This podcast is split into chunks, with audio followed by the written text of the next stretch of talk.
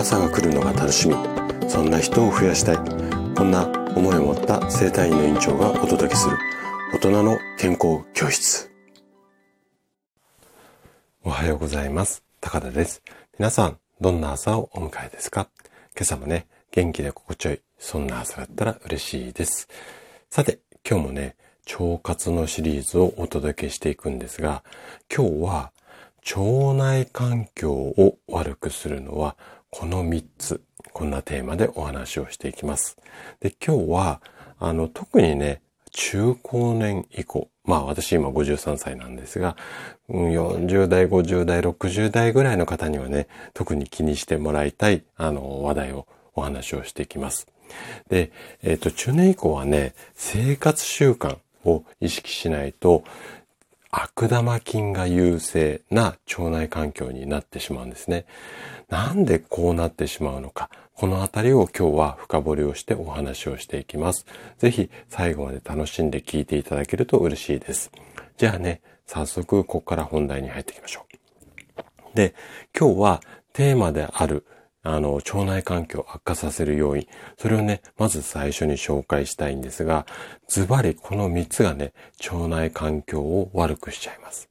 まず一つまず一つ目は、今お話しした通りの中年以降のいわゆる加齢ですね。年齢を重ねて腸内環境が悪化してしまう。で、二つ目は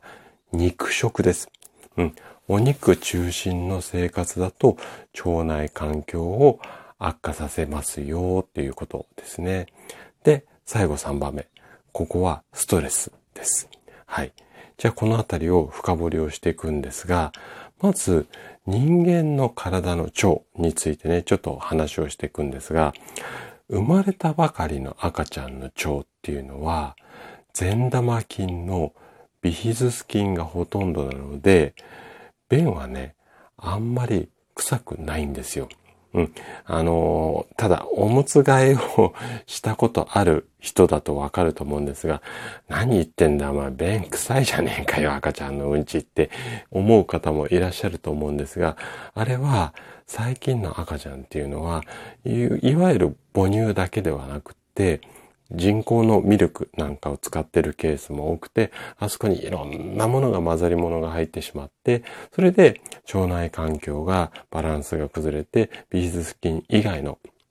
あのー、なんていうのかな、えっと菌がうようよしているので便が臭くなる。まあこんなあたりも理由としてあるんですが、でね、話戻すと、今お話しした通り、生まれたばっかりの赤ちゃんの便っていう、あ、腸はビフィズス菌が優勢なので、だビフィズス菌優勢じゃない、ビフィズス菌だらけなので、便臭くないんですけども、離乳食が始まってね、今お話しした通り、いろんな食品を食べるようになると、このビフィズス菌が減少して、その減少した状態が、中年期までずっと続いてしまうんですよ。これが人間の体っていうか、人間の腸のメカニズムなんですね。で、悪玉菌である、まあ悪玉菌いろんな種類があるんですが、皆さん名前聞いたことあるこの大腸菌ってやつあるんですが、この大腸菌っていうのは出産時には増えるんですけれども、生まれてすぐ減ってしまって、病気などがない限り増えることはないんですよ。ただ、中年以降になると、だんだん大腸菌っていうのが増えてくる。このあたりがね、あの、加齢と腸内環境の悪化の原因だったり、まあ、原因というか関係だったりするんですが、なので、細かいことは置いといたとしても、中年以降、うん、よんじゅうだい以降っていう、あえて言い方をしますけれども、ただね、最近これよんじゅうだい以前でもね、だいぶちょっと変わってきてますよっていうデータもあるんですが、基本的には中年以降は生活習慣を気をつけてないと善玉菌が減ってしまって悪玉菌が増え、増えますよっていう、まあこんなようなこう自然の流れがありますよということですね。じゃあなんで中年以降、もしくはさっきお話した肉食とかストレスだと腸内環境が悪くなるかっていうと、まずあの肉食についてお話ししたいんですが、食生活でこう肉をたくさん食べると悪玉菌が増える。これはね、もう医学的なエビデンスによっても証明されています。で、肉食動物の腸の中には悪玉菌であるウェルシュ菌が多く住み着いているんですよね。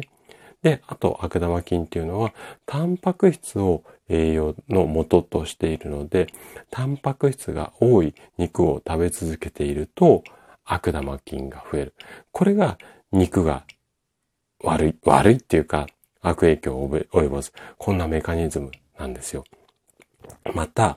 いろんなこう研究機関からストレスも腸内環境を悪化させる。こんなエビデンスも出ています。で、もうこの辺はね、なんとなくイメージ湧くと思うんですが、具体的にね、ちょっとこんな研究データありますよっていうことを紹介したいんですが、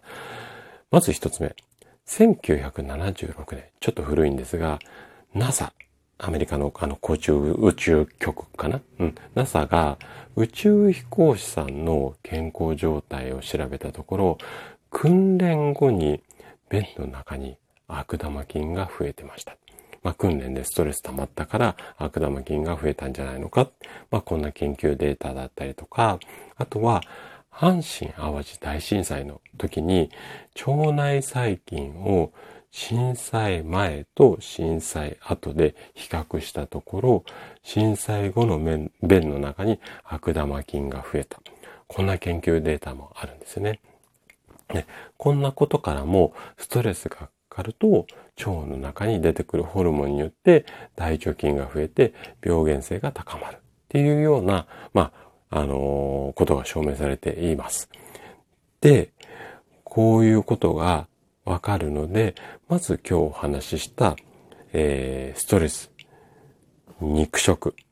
あともう一つ年齢はね、これ制限できないと思うのでどうしようもないと思うんですが、肉食とストレス、ここは工夫次第でいろいろ改善の余地がありますので、ぜひね、今日の話なんかも参考にしていただけると嬉しいです。はい。ということで、今日も最後まで聞いていただきありがとうございました。